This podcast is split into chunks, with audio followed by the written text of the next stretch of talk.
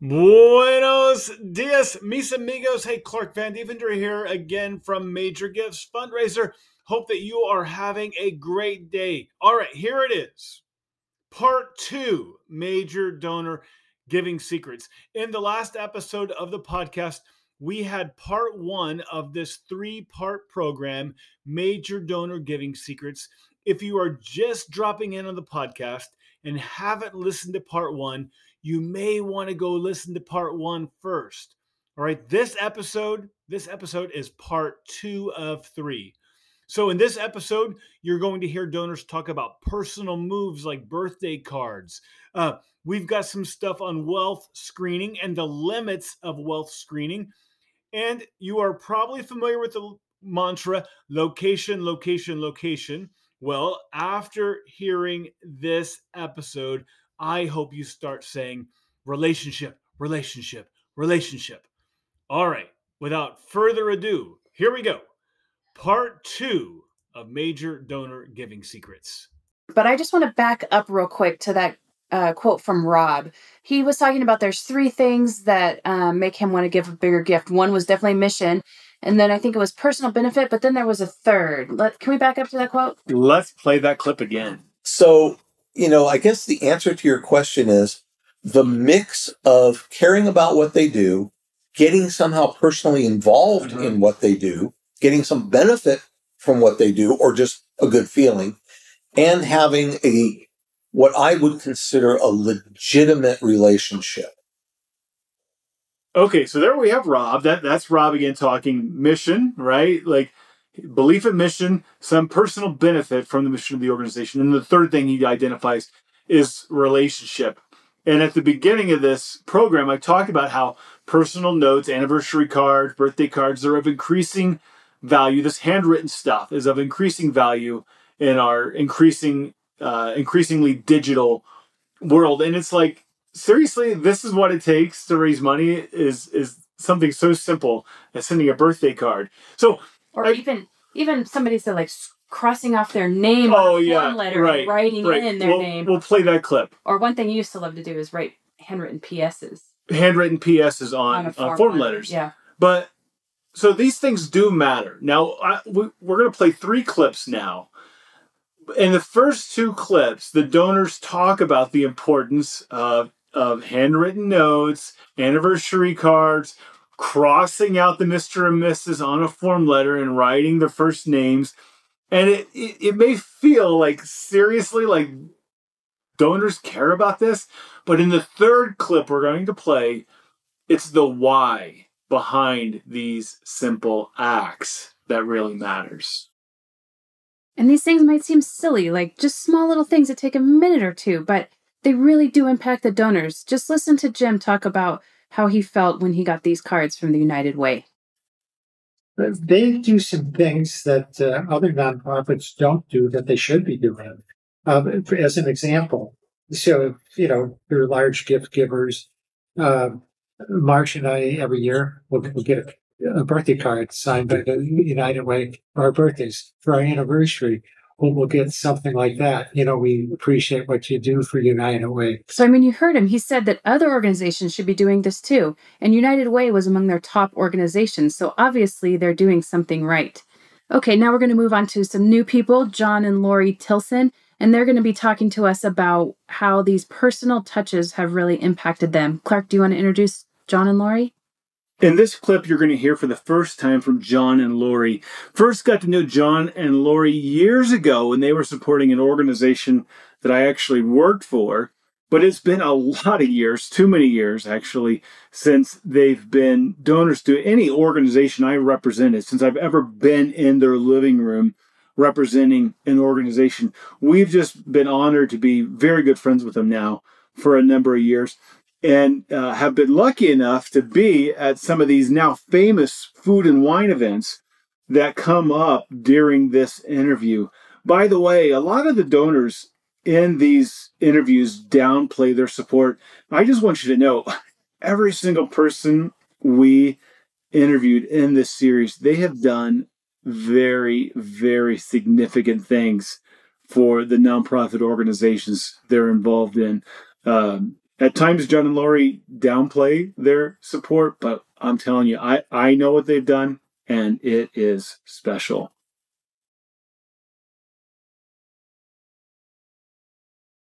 The other Exactly. organizations like YAF and other who who who has done a good job, you think it just in general thanking their donors.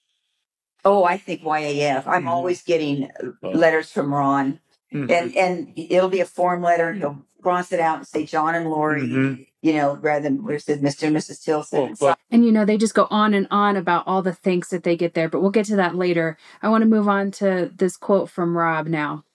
if the contact seems genuine, and look, I know that the computer tells him when to send us an anniversary card. I get that. But a handwritten note is a nice thing, but it's not it's not contrived. It's like I actually know the guy and I know his family and we you know uh you know, but he's a professional developer. He was with somebody else before that. But he wasn't pushy Mhm. you know, and and the relationship was relaxed and it was comfortable. You know, he certainly had his agenda that he was trying to to pursue, but it, I never felt pressured. Mhm. Um, and I guess that's the biggest difference is the genuineness of the relationship. Okay, so there it was. Rob at the end said it's about a relationship. These little gestures are really just about like showing people that you have a real relationship with them. It's not the, the scratching out, but it is actually that, like, oh yeah, they do know my name. They do know what's happening with me. It's a real relationship that these people care about. Right, and I've I've worked with organizations that that have the mechanics down, and it's like their heart's not in it. Mm-hmm. And I don't know, like maybe there are people who are so good at this that they are able to mechanically have unparalleled success. But I I think that to be really successful, it actually has to come from the heart. Like Rob talked about how like he doesn't want it to feel like there's a, a relationship. He wants there there to be a real relationship. And and that's what these handwritten notes, that's what the birthday cards, that's what it's all about. So like even if you think about it as an organization, like your mission, like there are other organizations out there with similar missions, Sure. right? Um, okay, like are you gonna tell me that like you're more effective? Okay, but like still have to convince me of that. Like, how are you going to convince me of that? Like, it's not going to be through logic. It's going to be through a relationship. Right. Yeah. And I think we heard in a lot of these interviews that, you know, these relationships actually help you to be a better timing, have better timing on your gifts. You know, like Jake talked in one of them about how, like, if you're going through divorce, it's not a good time to ask for a gift, or Right. if you like, just bought a house. wealth, or- wealth screening services will never tell me all this personal stuff going on in someone's life, right? So, like, you, you somehow think that you're going to figure out through a wealth screening service who your best major donor prospects are. Oh, okay. Like, I, I've worked with mega donors who came up on no wealth screening services. But even even if I could like figure out who my top donors were through wealth screening services, like my wealth screening services don't tell me if my one of my major donors is going through a divorce or if they have a sick spouse or if their son was just involved in a car accident or they're in a in a legal battle over their business like i know i learned this stuff through personal relationship Right. Yeah. Okay, I actually just want to play that quote from Jake because it's so great talking about the timing and personal relationship. And also ba- again based on what's going on in my life Mhm. and that's where that's where timing right is is so important and and i think i think why it's important to understand what's going on in in donors lives Hmm. right what major events are are happening right so like a prime example i've uh, unfortunately um been dealing with some partnership issues and and have have had to use the court systems to resolve one of one of the disputes which is not an exciting thing for me. I don't enjoy that. Um but certainly it's hard for me to be thinking about giving when there's kind of this black hole abyss of I don't know what this is going to cost me. There's emotional and mental fatigue, Mm-hmm. um, right? Or or if somebody's somebody's you know trying to exit a business or uh, or or building a new home or or just moved, right? There's all these little intricacies about what's going on in people's lives Mhm. and and trying to understand um when when to when the timing Right. is appropriate Right. And if an organization knows you, they know Jake, right they know this stuff's going on in your life, right? for sure yeah for sure Okay, that's so spot on, right? Like we know what's going on in the lives of our donors because we have real relationships with them. Like my personal relationships, I know what's going on in the lives of my friends, right? Because they're real relationships. My donors, those are real relationships, and I know what's going on in their life. And I know what's going on in their life, not because they're a prospect, but because it's a real relationship. I send a handwritten note because it's a real relationship.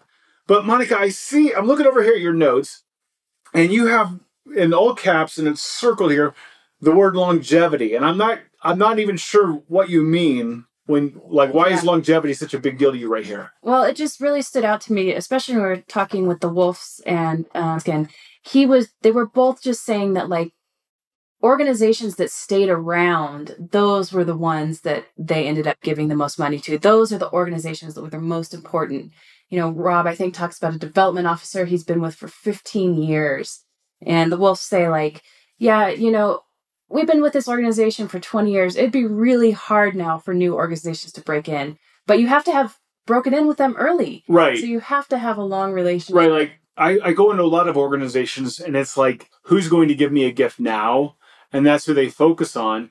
But it, it there's two things going on there at the same time. One is that it's hard to break through with these donors, like who are towards the end of life and at that distribution um, phase of life and ready to give big gifts. Like they're in a place in their life where they're they're ready to give away assets. So they're having a hard time getting gifts from those people because those people have already they already have like long standing relationships with organizations they've been supporting for a long time and then while they focus on those people who are going to give them gifts now they're also like sabotaging their future success because they look at a younger donor who's not quite ready to give a big gift now and they're they're not like cultivating that Right. person and developing that 20 year relationship where that donor is eventually going to give a big gift Right. Well, let's listen. Let's listen to these two clips because I think they do a great job. But it'd be very difficult at this stage. Uh, so for the most part, we give and the, we give little, we give more to the uh, nonprofits that we're involved with. Mhm. Uh, and uh, so um, uh, that that's just the way it is, and it'd be difficult for a new nonprofit to come into the equation for us that, we would give any significant amount. makes sense because there's there's just so much there. We're already somewhat uh, committed emotionally to Uh-huh. uh, nonprofits. Yeah, it would be hard for me to come in here today and tell you, let me tell you about this organization Right. and, and for you to, to get Yeah. super on board with that organization. You've got your plate full with Yeah. organizations you've been involved with for 20 years. Sure. It becomes robbing Peter to pay Paul, so Uh-huh. to speak, a little bit. Yeah. I'm trying to think if there have been any really bad ones. The only ones I would qualify as not good ones are the ones that didn't stick around very long. Uh-huh. You know, it's the longevity that really makes a difference. Right. All right, so there, there you have it. They're talking about longevity. So that's two things that we've talked about. Really helps in having a having an actual relationship with your donors. Timing, longevity, and another thing that really came out strongly from from these interviews was if you actually have relationships with your donors, you know what kind of gifts to ask them for. So, you know, like the Tilsons, if you never actually went to their house and didn't know them, you wouldn't know that they love doing food and wine events. And they would give way more money in food and wine and raise way more money than they ever would consider giving in cash. Right. The, so these these folks have put on events in their home where in a single event they're opening uh, hundred thousand dollars or more worth of of wine. And Right, these are these are seats that have been auctioned off, and people are coming to their house and having a great time. And if you never took the time to get to know them, you would never know that. Right. So, and then Jim, you know, he loves to be on boards. And Jake, there's so many good quotes here. Right. So yeah, Jim Jim loves to mentor people. If you never figured out that Jim loved to mentor people, you know, like you, you just never know what to ask for. So th- there does come a point where you are going to ask maybe for a specific project, and if you don't know, well, well, like as Jake says, tugs at the heartstrings, you never figure that out. So let's listen to Jake. so I think it's it's looking at and really understanding what's motivating your donors, Hmm. right? What what tugs on their heartstrings? Are they are they physical asset people? Right? Do they do they feel good when they can see a building or a structure? Or do they feel good when when you can tie a number and say your gift helped 500 kids or 500 families or two families whatever or or thousands whatever that scale is Right. i think that's what's most important is um, keeping you in the loop at a high level of of all the initiatives Mhm. but really diving in to the to the the heartstrings of of the initiative you're interested in Yeah. Okay, right. So you have to know the donor and know what tugs on them to know what kind of gift to ask for. And here we're going to listen to to uh, John and Lori, and they're going to say the same thing. Like they don't give big cash gifts, but they do these wine events, which raise a ton of money. um, we don't, it, a lot of times we don't give large gifts per se, but we do wine and food functions, which people pay a lot. Fortunately, word has gotten out, and some people have paid a lot of money Uh-huh. for these. So, and I know that they're going to good org. The money is going to a good organization, and so I feel really good that people have been willing to open their pocketbooks to come to our house and have a dinner, and and that money is going to a, a good because Mhm. So that's where I feel good. Yeah, it's because we we met at one of these dinners we did. We met these people, really nice people that we've gotten to know and become social friends with. And so he joined the board of Lotus Land. And so he came to me and he says, Johnny, he says, I know you've done these big wine and food dinners like we attended there and all that.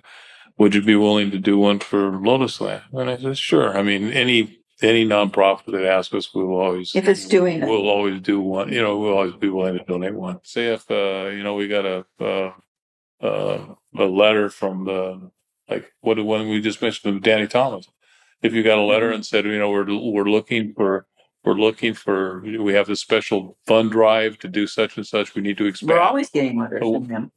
I get the mail. See, I get the, I get the mail. Yeah. Okay, well, wait a second then. Well, why don't you respond? Did they, did they, they send and say, well, could you do something special for us? Or, or are they just asking for money? If they just say, you know, send in a donation, maybe we'll send in a donation, but we're gonna send in a few hundred bucks or Mhm. whatever. It's not. But if they would say, would you consider doing, if they were, if they personalized it and said, you know, we understand that you do, you know, wine and food events in your, in your, in your neighborhood and they've been very successful. Would you consider doing one for us? Yeah, we. I, Mhm. I'd say not only consider it. I, my vote would be do it unless you Mhm. override me. So they're really into doing events. Some other people are motivated by other things, like uh, the Wolves. They were really motivated by mentoring and being on boards, and so that's the way that they came to a lot of their organizations. So here's Jim talking about how he became a mentor. An- Another uh, way that I, another nonprofit that I've been involved with and still involved with almost for 20 years is the the mentor, the Fighting Back Mentor Program. It's uh, similar to Big Brother Big Sister program. It's part of the Council of Drug and Alcohol Abuse. It's one of the programs that they offer, and it's a preventative program. It's so uh, disadvantaged uh, youth that don't get into gangs, drugs, and alcohol, and those kinds of things. And uh, they had every year uh, to recruit mentors, they have a telethon, and it was on the local channel three here at ABC.